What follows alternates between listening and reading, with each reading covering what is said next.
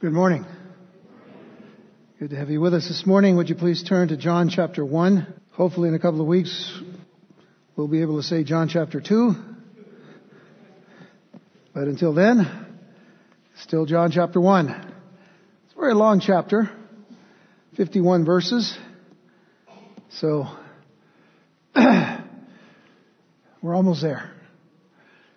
This morning we are going to uh, sort of wrap up what we began last week in what we called or entitled Behold the Lamb.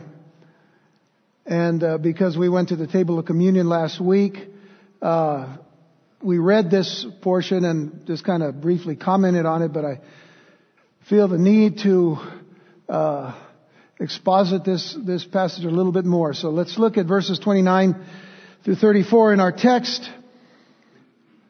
What we began was uh, John the Apostle's uh, presentation of uh, of John the Baptizer or John the Baptist and his uh, ministry, the calling that he had from God to be the uh, the prophet that proclaims the coming of Messiah and the fulfillment of, of uh, that prophecy in Isaiah that we touched on last week. So, in this passage here in verses 29 through 34, after John the Baptist has been questioned by the priests and the Levites from Jerusalem as to his ministry, as to what he was out doing, why he was doing it, who sent him, and all of those questions uh, that we dealt with last time, we're told that the next day, John the Baptist or John the Baptizer seeth Jesus coming unto him and saith, Behold the Lamb of God which taketh away the sin of the world. This is he of whom I said, After me cometh a man which is preferred before me, for he was before me. And I knew him not, but that he should be made manifest to Israel. Therefore am I come baptizing with water. And John bare record saying, I saw the Spirit descending from heaven like a dove, and it abode upon him, and I knew him not. But he that sent me to baptize with water, the same said unto me, Upon whom thou shalt see the Spirit descending and remaining on him, the same is he which baptizes with the Holy Ghost. And I saw and bear record that this is the Son of God. So near the end of last week's study, I mentioned that the message of the scriptures can be summed up in the title, The Lamb of God. In fact, it is the answer to the question asked by Isaac, the son of Abraham on Mount Moriah. When Abraham had taken his son Isaac, not really a, a young boy, but a, but a man, took Isaac up to Mount Moriah, the place where God had commanded him to take him to sacrifice him there before God. Isaac asked the question, look, the fire and the wood, but where is the lamb for a burnt offering? Genesis 22 verse 7. Where is the lamb for a burnt offering?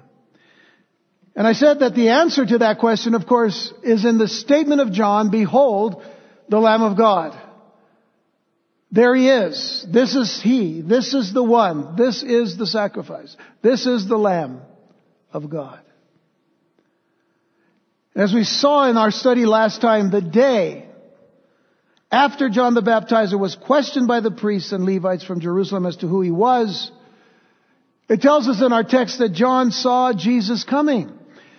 And I considered this, this little phrase as, as I looked at it, I, I was fascinated by it. John saw Jesus coming. An impacting statement. It might not be to you, but it was to me. John saw Jesus coming. It made me ask the question, what, what would I do if I saw Jesus coming? Would I proclaim him as who he is to all those around me? As by the way, we've already been called to proclaim him. John immediately proclaimed him. He said, behold the Lamb of God, which taketh away the sin of the world. What will we do? when we see Jesus coming. I think about those days and times when are yet to be, of course. After Jesus has come for His church, after Jesus has come and taken us home, and after the great tribulation period, the, the, the, the great seven years of, of judgment that will take place on, the, on this earth, and Jesus comes with His saints. There's reference in the scriptures that those who see Jesus coming, some of course, will weep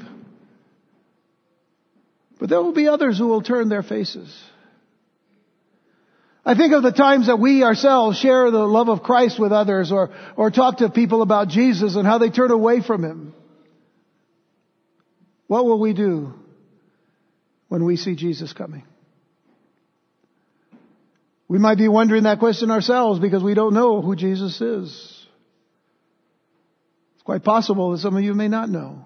I hope that before the end of this day you would that you would truly know who Jesus Christ is. But how significant is the fact now as we go on in our study that Jesus Christ is not only the Word of God, that He's not only the Logos of God who became flesh and dwells among us, but He is also the Lamb of God. All the things that we've learned about Jesus so far in all these few weeks that uh, we've covered, just this first part of the chapter, the Word of God, the light, the life of men, the Lamb of God. And as we see in verse 34, the Son of God.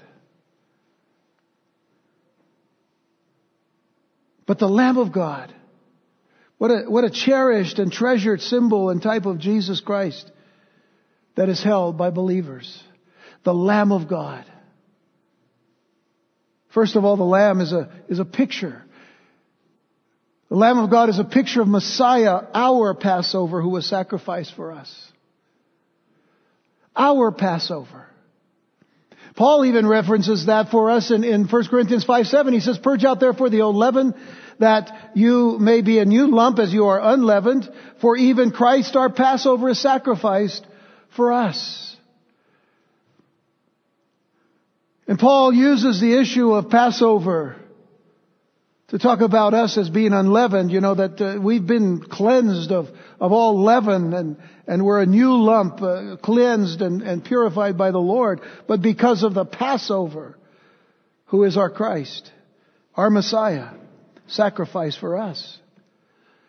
You see, historically, the Passover, which was explained wonderfully by Rich Freeman a few weeks ago, refers back to the time when the Lord delivered Israel from Egyptian bondage.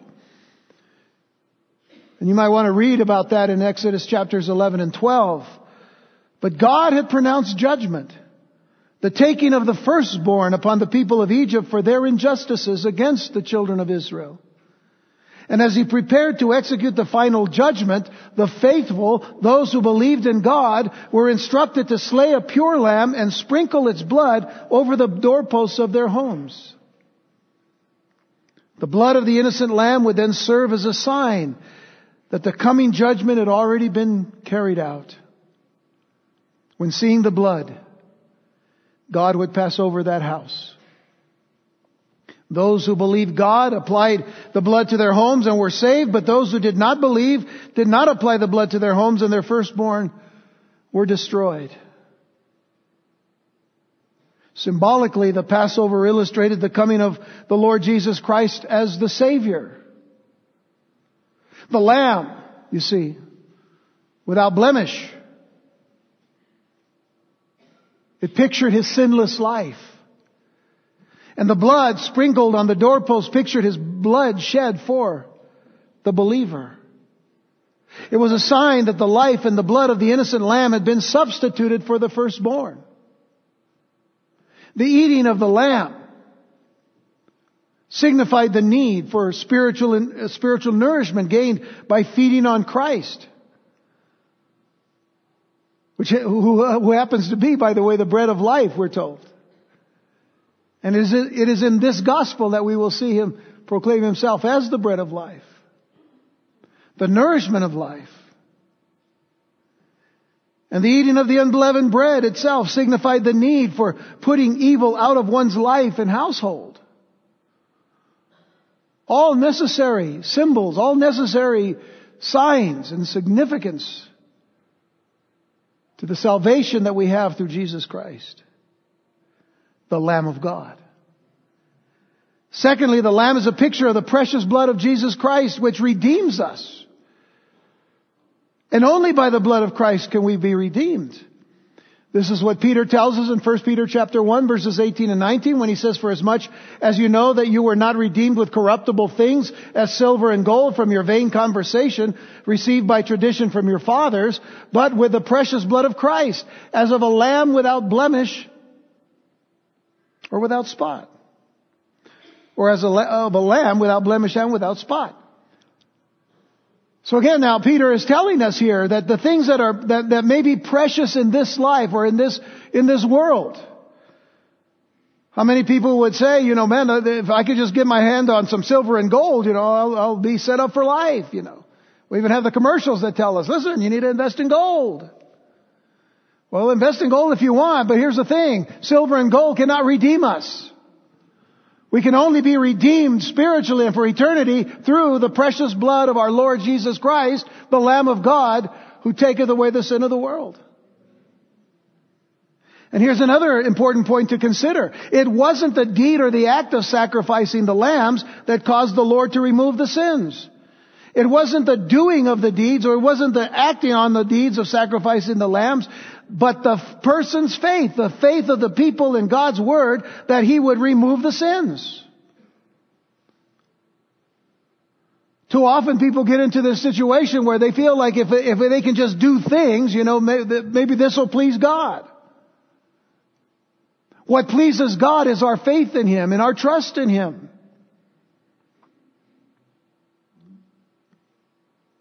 Some people might say, maybe if I go to church more often, maybe I'll, I'll be better off later on.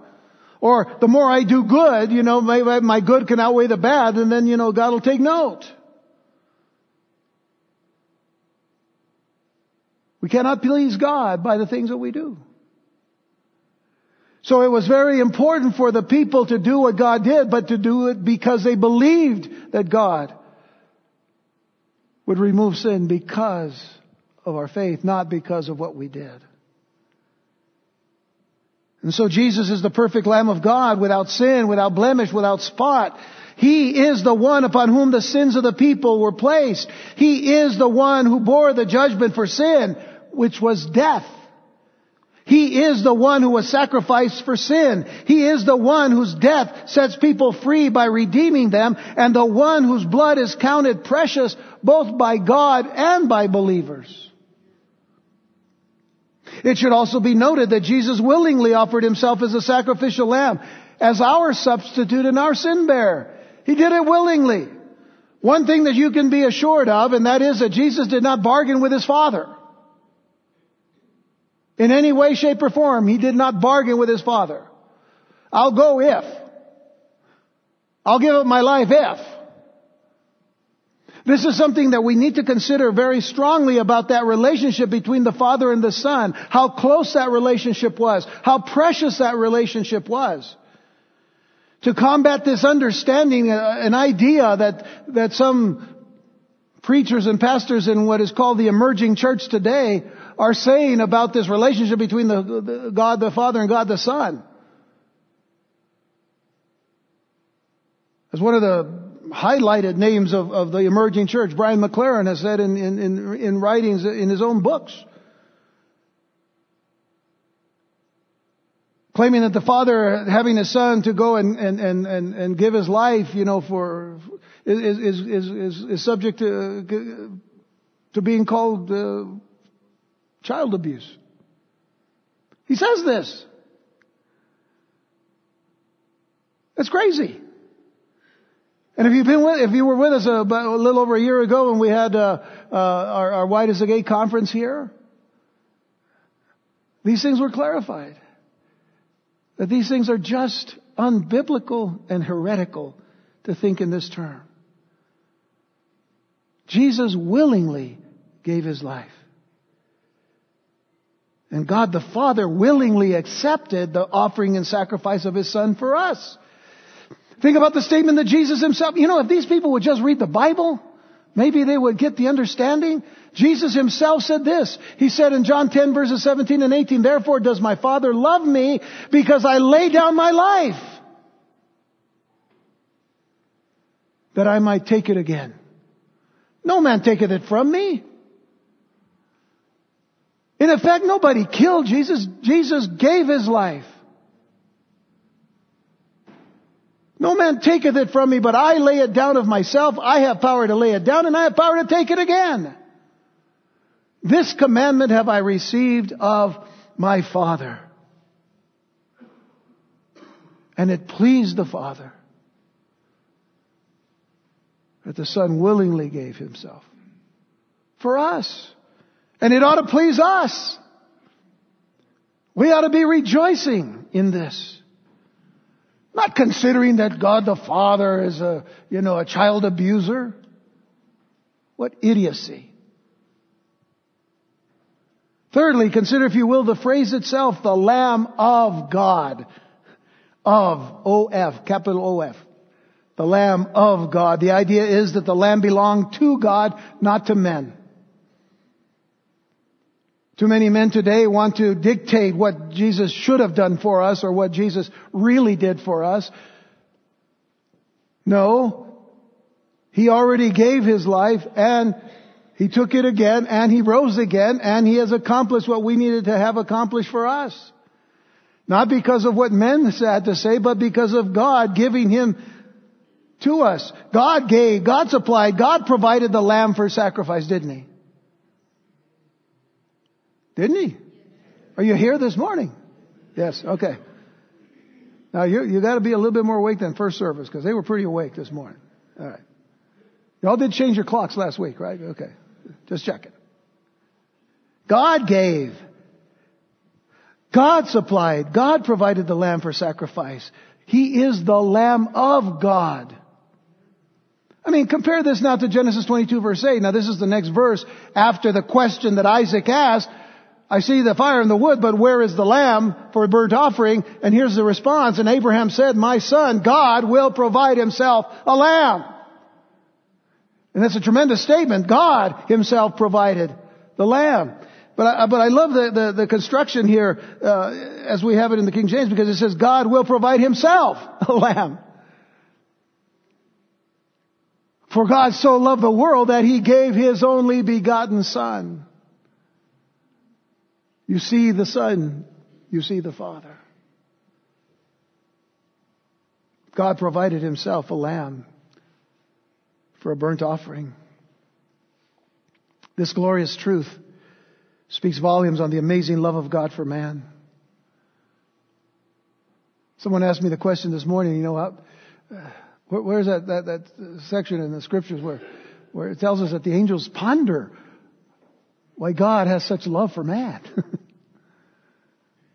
And they do. They, they wonder, Lord, why, why do you love these people so much?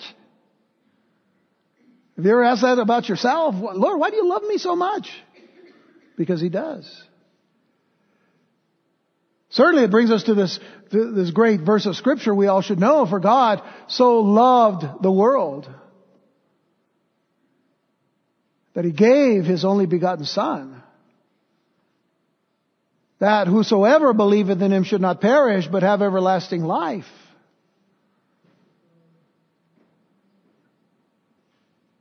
To ponder this one verse alone, that can, that can be done over hours and hours of time. When only thinking about what he did for you. Yet what he did in giving his only begotten son affects not just us individually, but everyone in this world. Especially those who believe, because he says, Whosoever believeth in him should not perish, but have everlasting life. I think of this grand, uh, grand passage of scripture in, in, in, Romans chapter 5 where, where, where Paul himself gives us a, a, a great understanding of, of the love of God as well when he says, therefore being justified by faith, we have peace with God through our Lord Jesus Christ. Being justified by faith, not by works, which we have done, but according to his mercy, he has saved us. So We've been justified by faith, and having been justified by faith, we have peace with God. Do you have peace with God this morning? You see, because the peace that we should have with God is a peace that the world just doesn't understand. We used to sing a song based upon the statement of Jesus, in, in the, as a matter of fact, in the Gospel of John. My peace, what Jesus had said to us, my peace I give unto you. It's a peace that the world cannot give. It's a peace that the world cannot understand. Peace to know, peace to live. My peace I give unto you.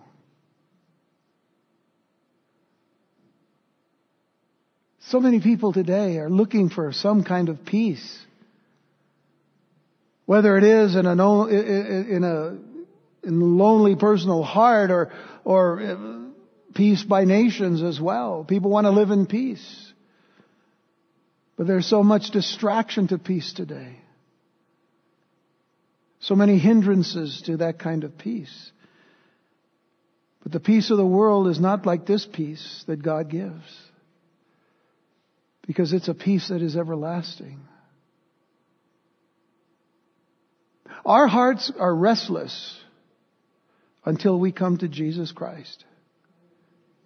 It will always be that way. Our hearts will be restless until we come to Jesus Christ. And Paul says, therefore being justified by faith, we have we have already peace with God through our Lord Jesus Christ, by whom also we have access by faith into this grace wherein we stand. Grace, undeserved favor. If we are believers in Jesus Christ today, and He has changed us and made us new creatures in Christ, the old has passed away, behold all things have become new, then we stand upon this grace, this undeserved favor. Paul says, by whom also we have access by faith into this grace wherein we stand and rejoice in hope of the glory of God. And this is a great verse of scripture to tie into what we've been studying so far about Jesus in the book of John, in the Gospel of John chapter 1, because we are told that the, the that the Word became flesh and dwelt among us, and we beheld His glory, the glory as of the only begotten of the Father, full of grace and truth. Grace, truth, glory, all wrapped up in Jesus. And not only so, but we glory in tribulations also. Now some people don't like this verse. Because we see the word tribulation, we say, oh, here we go. We're going to have to deal with tribulation in this life. We all deal with tribulation in this life. I'd like to meet anybody in this place who's never had any tribulation. We've all had tribulation, haven't we? No one can raise their hand and say, I've never had tribulation. Yes, you have. As a matter of fact, you got up this morning, you looked in the mirror, and that was tribulation enough. Scared yourself to death. Dear God, Jesus, take hold of me now. But we glory in tribulation. See, we can now understand this. We are in the peace of God. We are on the grace of God. We stand upon the undeserved favor of God and we can glory in tribulations because we know that tribulation worketh or produces patience. And patience worketh and produces experience. And experience worketh and produces hope. And hope maketh not ashamed. Because the love of God is shed abroad in our hearts by the Holy Ghost, the Holy Spirit, which is given unto us. For when we were yet without strength, in due time Christ died for the ungodly. Now, keep this thought in mind in verse 6, because we're going to tie it into verse 8 in just a moment. But here it says, For when we were yet without strength, in due time Christ died for the ungodly. Which one of us in this room at any given time were never ungodly? We've all been ungodly. We were born in sin, therefore we were born in ungodliness. So when we were yet without strength, in due time Christ died for the ungodly, for scarcely for a righteous man will one die, yet uh, perhaps or peradventure for a good man some would even dare to die, but God commendeth his love toward us. Now what that really means here, I know that in some translations they say, but God demonstrated his love. It's a great word, demonstrated. But more literally, and more strongly, what it says is, but God exhibited God exhibited His love toward us in that while we were yet sinners, Christ died for us. And to look at these two verses, verses 6 and 8, together, as we read them, where it tells us here that when we were yet without strength, and we were ungodly, in due time Christ died for the ungodly. And when we read here that while we were yet sinners, Christ died for us. Think about this aspect of eternity. Think about this aspect of God who loved us so much. He knew us before we were even born. He knew what we were going to do by the time we got to where we were when we needed to know Jesus Christ. When we were yet without strength, yet when, when we were yet sinners, Christ died for us. And we see the expanse of God's love and grace over a period of time because, because God in His eternal nature, who is over all, uh, you know, in, in His eternity, of course, it transcends our time continuum. So it doesn't matter when we came to know Christ, at that moment, Christ died for us. Do, do you understand that? If you don't, it's okay, because I don't either. It's hard to understand this aspect of eternity and how it affects us in this life as it did 2,000 years ago in Paul's life when he wrote this. Much closer to the time of Jesus walking on this earth. Yet for us, we were saved when we were saved because Christ died for us then, for now. We can't lose sight of what a wonderful gift this is that Christ has given to us in salvation through what He did for us. God exhibited His love toward us and that while we were still sinners, Christ died.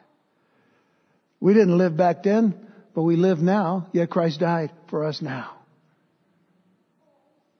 And for those who need Jesus, He'll die today. He, he has. He only died once for all, but what He did then affects us now. Never forget that. That's the love of God. I wish we could say that's the extent of the love of God, but God's love never stops. And then think about this. The fourth point that we want to make here is that the Lamb of God takes away the sin of the world. In other words, He lifted away and carried off our sins. He lifted away and carried off our sins. It means to bear in behalf of one as one's substitute. Consider just for a moment something that took place on the Day of Atonement. And I want to bring this up because what we're dealing with, of course, is the work of the Lamb of God, the Lamb that was sacrificed for the sins of, of men. But something happened on the day of Yom Kippur, Leviticus chapter 16, that we want to look at very quickly here. On this issue of lifting and carrying away. Because after making an end of atoning and reconciling the holy place, the tabernacle of meeting and the altar, actually having also uh, uh, forgiven the sins of, of, of, Israel because of the shedding of the blood, there was a lot of bloodshed on the Day of Atonement. But something else happened after this, and that was that a live goat was brought out. And this is what took place. If you look at Leviticus chapter 16 verses 21 and 22, Leviticus 16:21 is a long verse. We'll, we'll look at two slides here, but it says that Aaron shall lay both his hands upon the head of the live goat. Now, Aaron, of course, the brother of Moses, uh, was a high priest, and he, representing the people, the children of God or the children of Israel, he laid hands on the head of the goat. What was going on with that? We find that to be a transferring the sins to the goat. Notice as it goes on to say Aaron shall lay his hands upon the head of the live goat and confess over him all the iniquities of the children of Israel. It doesn't stop here. Of course, it's a, long, it's a lot longer verse. But it begins by confessing over him all the iniquities of the children of Israel. So he's confessing all the iniquities of the children of Israel. Then in the next slide it says, in all their transgressions, in all their sins.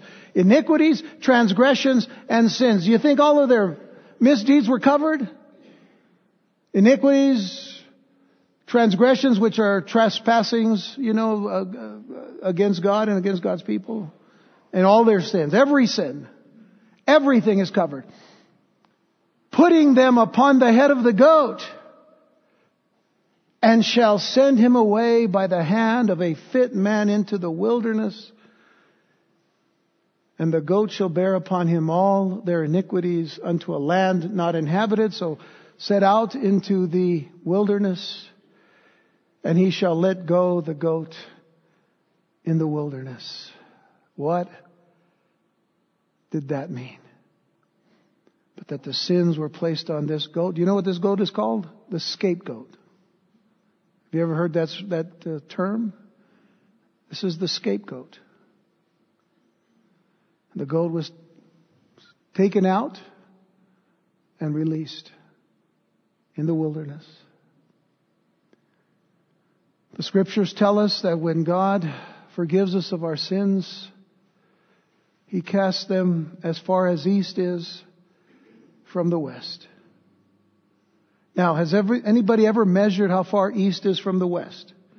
Maybe I should ask the question, can anybody measure how far east is from the west? There are no east poles or west poles. There is a north pole and a south pole and that could be easily measured, right? but not east and west. You see how wise our God is? He casts our sins as far as east is from the west. Now, if we had points, an east point and a west point, right? There's an east point here in El Paso. How many of you live in, live in East Point, uh, sub, uh, go to school at East Point? Anybody? See? How many of you went to West Point in New York, you know, the military academy? But that's not what he's talking about. How far is east from the west? Can't measure it. Sins are gone. But remember this, that the Day of Atonement even continues today without the blood sacrifices, of course, but they still every year have to seek forgiveness from God.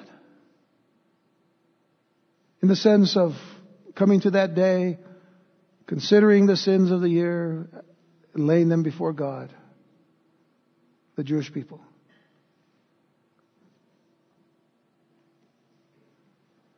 Jesus lifted away and carried off our sins.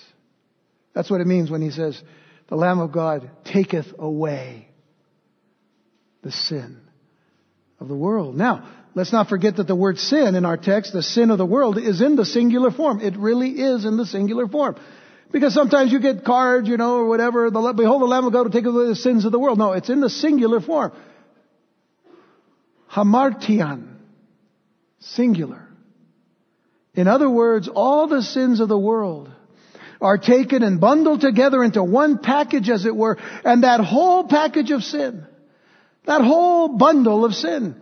Most of us are familiar with bundles nowadays, right? We can get a bundle from DirecTV or a bundle from Time Warner, or we can get a bundle, you know, you can bundle up this and that with progressive insurance, or you can bundle up at Toyota. They'll give you a good bundle for your new car, or whatever. But that's not what it's talking about. It's talking about sin. Taking all the sin of the world, bundling it all together, as it were, that whole package of sin, all the sin of every person who has ever lived was laid upon and borne by Jesus Christ. All sin. Now please understand, this is not to be considered universalism. As if, okay, well if Jesus bore the sins of all the world, then everybody's okay, everybody will go to heaven. No.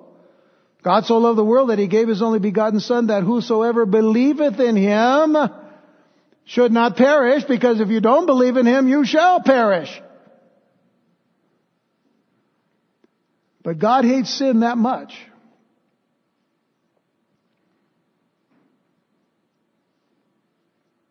But people still hold on to their sin, you see. As believers in Jesus Christ, we don't hold on to our sin. It's been given to the Lord. We might discover something else that we do in our lives. We take it to the Lord. We say, Lord, God, forgive me of this. I didn't realize I had this anger in me or I had this problem with me. The Lord says, okay, I've already taken care of it on the cross. Every sin. Past, present, future. We still discover it, but we just give it up. If we confess our sins, remember 1 John 1 9, if we confess our sins, He is faithful and just to forgive us our sins and to cleanse us from all unrighteousness. But that's what Jesus did when He took all the sin of the world. Now, listen, 1 John 2 verses 1 and 2, John again refers to this. He says, My little children, these things write I unto you that you sin not. Now that's great advice. Yes? I tell you right now, he says, I write to you that you sin not. Don't sin.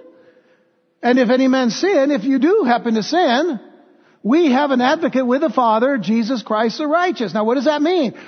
Our advocate is our attorney. Amen? That's a wonder, he's a wonderful attorney to have. Be thankful that our attorney, you know, tells us sometimes, you know, or, or, I should say be thankful that our attorney doesn't tell us sometimes. He says, listen, you just sin too much. I'm not going to represent you anymore. Would you go find another attorney? Right? Does, has Jesus ever told you that? Because what other attorney would there then be on that level? Uh, I'd hate to tell you. Do you understand what I'm saying? But we have an advocate with the Father, the Lord, uh, the, uh, Jesus Christ the righteous, and He is the propitiation.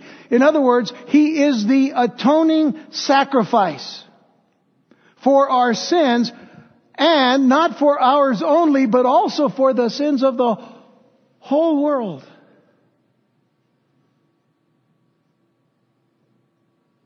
So when the new heaven and the new earth and the new Jerusalem come and the old is all passed away, there will be no more sin to deal with because he's taken it all and lifted it away.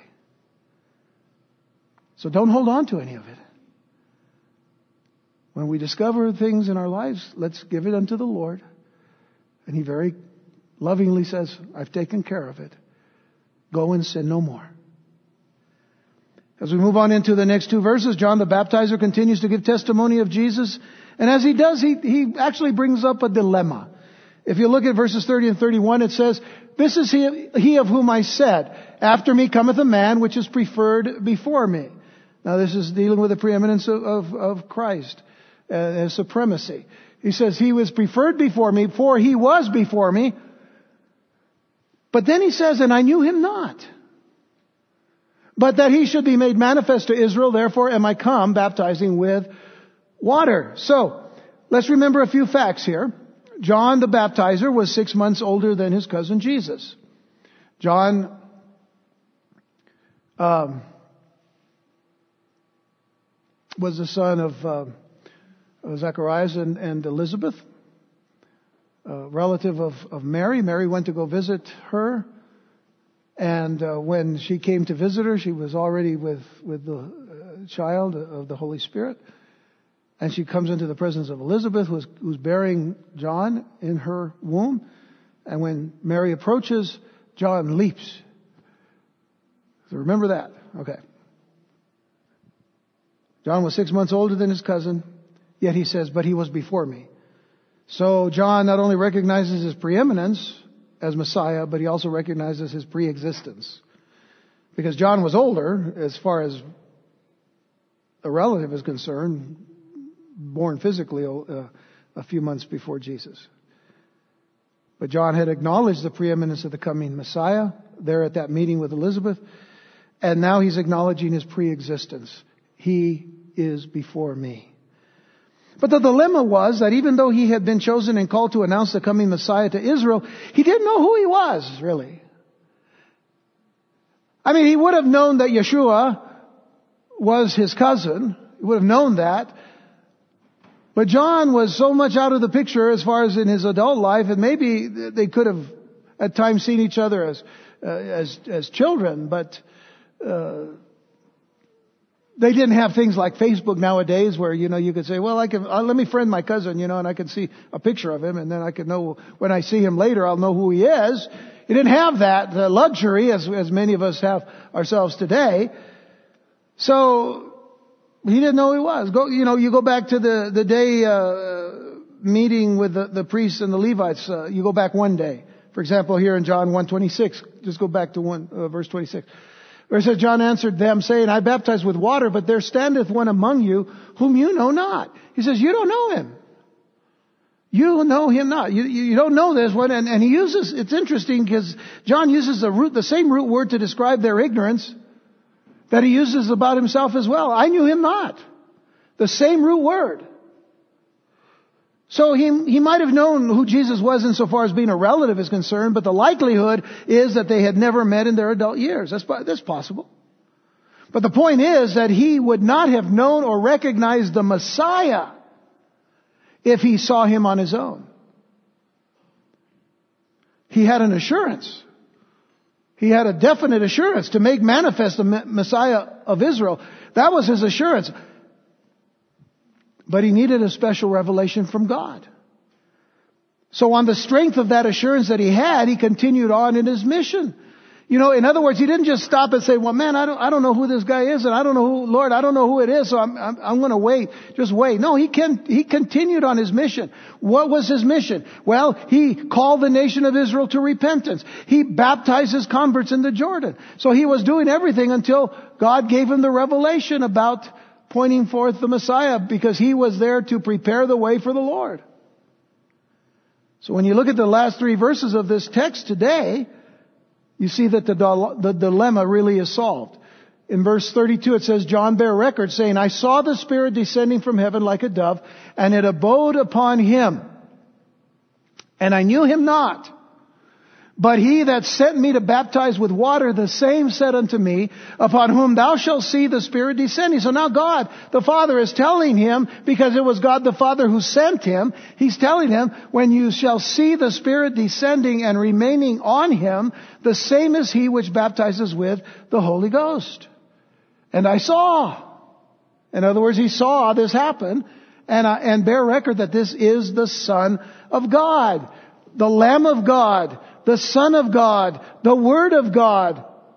All of these indicators of Messiah. John has now borne witness of the Messiah, Jesus. Now, it is believed by many that when Jesus showed up to be baptized by John, uh, some six weeks earlier, they, they, they, believe it was around that, that time, before the events here of John chapter 1. So the baptism of Jesus would have taken place already. And, and by the way, Jesus' baptism is not recorded by John as in the other gospels. So we have only this record of what took place because it did take place if you read the, the other gospels. They, they certainly will give you the indicated, indications of, of his baptism. But God had given the baptizer here the long awaited sign. It had been made known to John that he would recognize the Messiah of Israel by seeing the Holy Spirit descend on him and remain on him. Descend on him and remain on him. Now this is very critical for us to understand. But first of all, our thoughts might take us back to the story of Noah and the flood. The storms in that time that had brought all of the water upon the earth from below and from above. The storms had passed, and the billows subsided as the ark rocked on the waters. Noah opened the ark's window and he sent out a dove. That dove, like the Spirit of God who on creation's morning hovered over the face of the deep, found no place where it could land to rest, and so it returned to the ark. Since the fall of man, the Spirit of God has moved on the face of the waters, hovering, as it were, over a fallen, ruined race, looking for one on whom he could rest. The ages and the generations rolled on. Kingdoms came and went. And not one child of Adam's family could the Spirit find to give them rest. And then Jesus came. Now, for 30 years, the Spirit of God was with him because when Jesus came, he came with a, with a Spirit. Everyone else, you know, was born spiritually dead, but not Jesus. He came as a full package, as it were, full of the Spirit. And then at his baptism, the Father gave this benediction. This is my beloved Son in whom I am well pleased.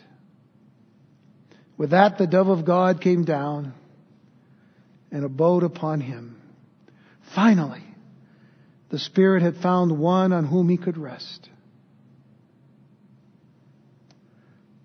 In the Hebrew scriptures, the Holy Spirit would come upon individuals and enlighten or empower them for a time.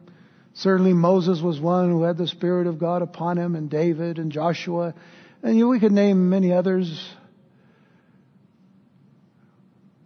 But there were, the, there were some upon whom the Spirit had departed as well, like Saul.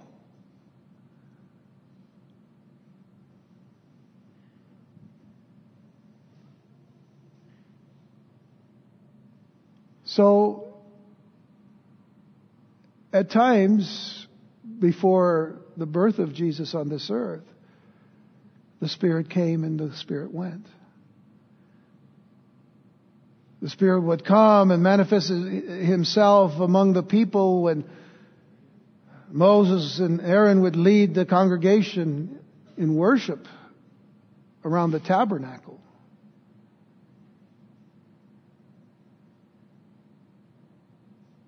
But then the children of Israel in, in time and historically would come and go from God.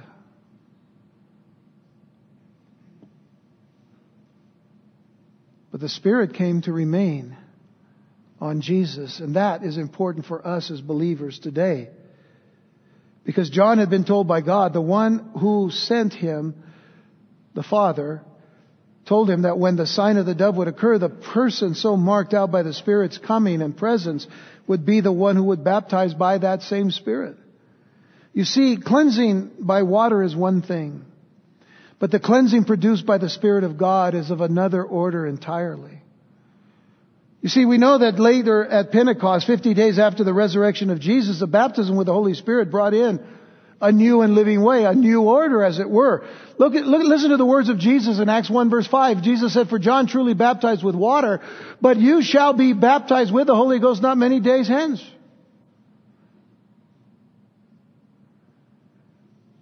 And the evidence of that was in chapter 2 verses 1 and 2 of Acts. It says, and when the day of Pentecost was fully come, excuse me, they were all with one accord in one place. 120 of these disciples of Jesus, including the mother of Jesus, Mary. All in this upper room, as it were. And suddenly there came a sound from heaven as of a rushing mighty wind, and it filled the house where they were sitting. And then those cloves of fire above the heads appeared in verse 3. And then we're told in verse 4 that they all began to speak in other tongues and what they did, because it says the Spirit gave them utterance, they began to speak in other tongues and began to proclaim praises unto God. A mighty moving of the Holy Spirit upon the seed which became the birth of the church. That was the beginning of what we can call the church age, but we can also call it the age of the Spirit of God. Because you see, because of Jesus, upon whom the Spirit remained, was now with them and in them, and because of that, the Spirit remained upon them as well. Now the Spirit of God was upon the church, and would be upon the church. 1 Corinthians 12 verse 13, Paul says, For by one Spirit are we all baptized into one body, whether we be Jews or Gentiles, whether we be bond or free, and have been all made to drink into one Spirit, the Spirit of the living God. And the church is, is, is strengthened and nourished and fed and led by the Spirit of God. So the Spirit will not depart from us. And so John the Baptizer proclaimed Jesus as the Lamb of God and the Son of God. The, pro- the prophesied Davidic king was God's son. 2 Samuel 7 verse 13. The whole of the chapter is dealing with, of course, that David wanted to, you know, David wanted to build a, a, a house for the Lord. Instead, the Lord built David a house. But David wasn't to build a house for the Lord because of his being a man of war. Yet his son would build a house for the Lord. His son Solomon, whose name comes from the root word shalom, meaning peace. Again, what a difference that the house of God would be built by peace. But here in, in 2 Samuel 7:13 it says, "He shall build a house for my name, and I will establish the throne of his kingdom forever," pointing to Jesus, the Messiah, in the line of David, not to anyone else, but to Jesus. We're told in Psalm 2 verse 7, I will, de- uh, I will declare the decree, the Lord has said unto me, thou art my son, this day have I begotten thee. The, again, this, this blessed union of the Father and the Son. Uh, again, another reference, I believe in, in Psalm 110, where it said, the Lord said to my Lord, the Lord said to my Lord, that's Father to the Son. Yet there's only one Lord, you see, because there's only one God tremendous unity of the Godhead. But the title Son of God, which John calls him there in verse 34 of our text, goes way beyond the idea of obedience and messianic king to that of Jesus' essential nature. In this fourth gospel, this title is not applied to believers because they are called children while the Son is used only of Jesus. There are two words for children and for sons. And so one term is only used for Jesus. He is the Son of God. The great work which John the Baptizer was sent to do was nearing an end, and here is the climax in verse 34 of our text. I saw and bear record that this is the Son of God. Did John really know that? Now he did. He really did know that. Now the question is, do you know that? Do you know that Jesus is the Son of God? Do you know that? Do you believe it? Do you trust Him? Have you trusted Jesus Christ, the Son of God, for yourself? Because if you've never trusted Him before, I would encourage you to come to Him now and trust Him with all your heart.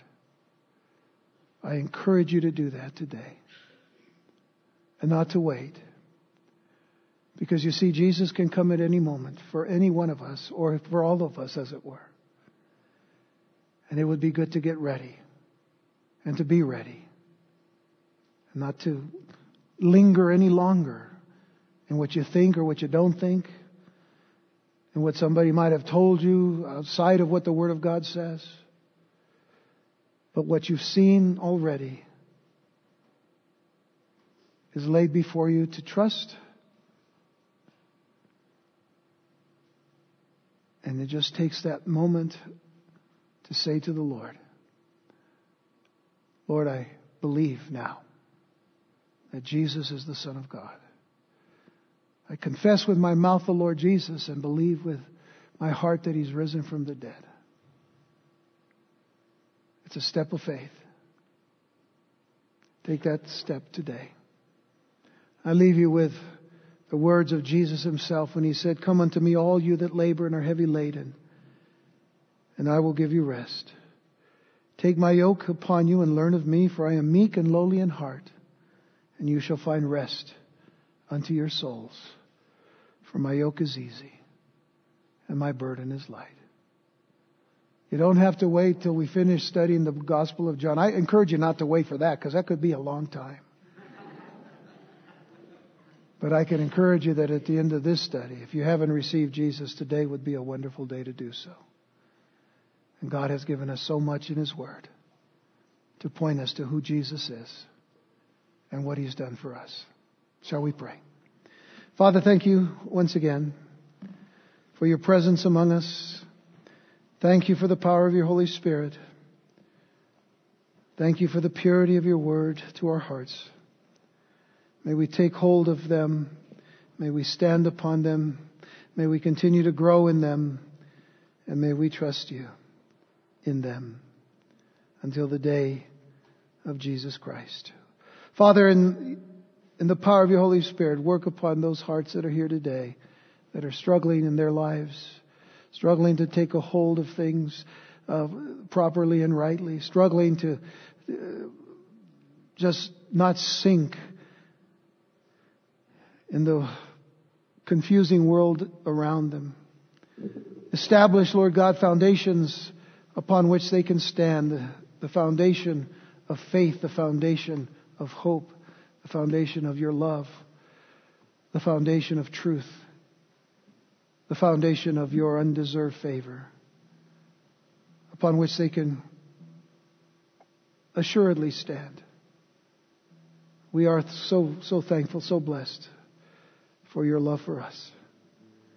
It amazes us more and more. Thank you so much. In Jesus' name, amen.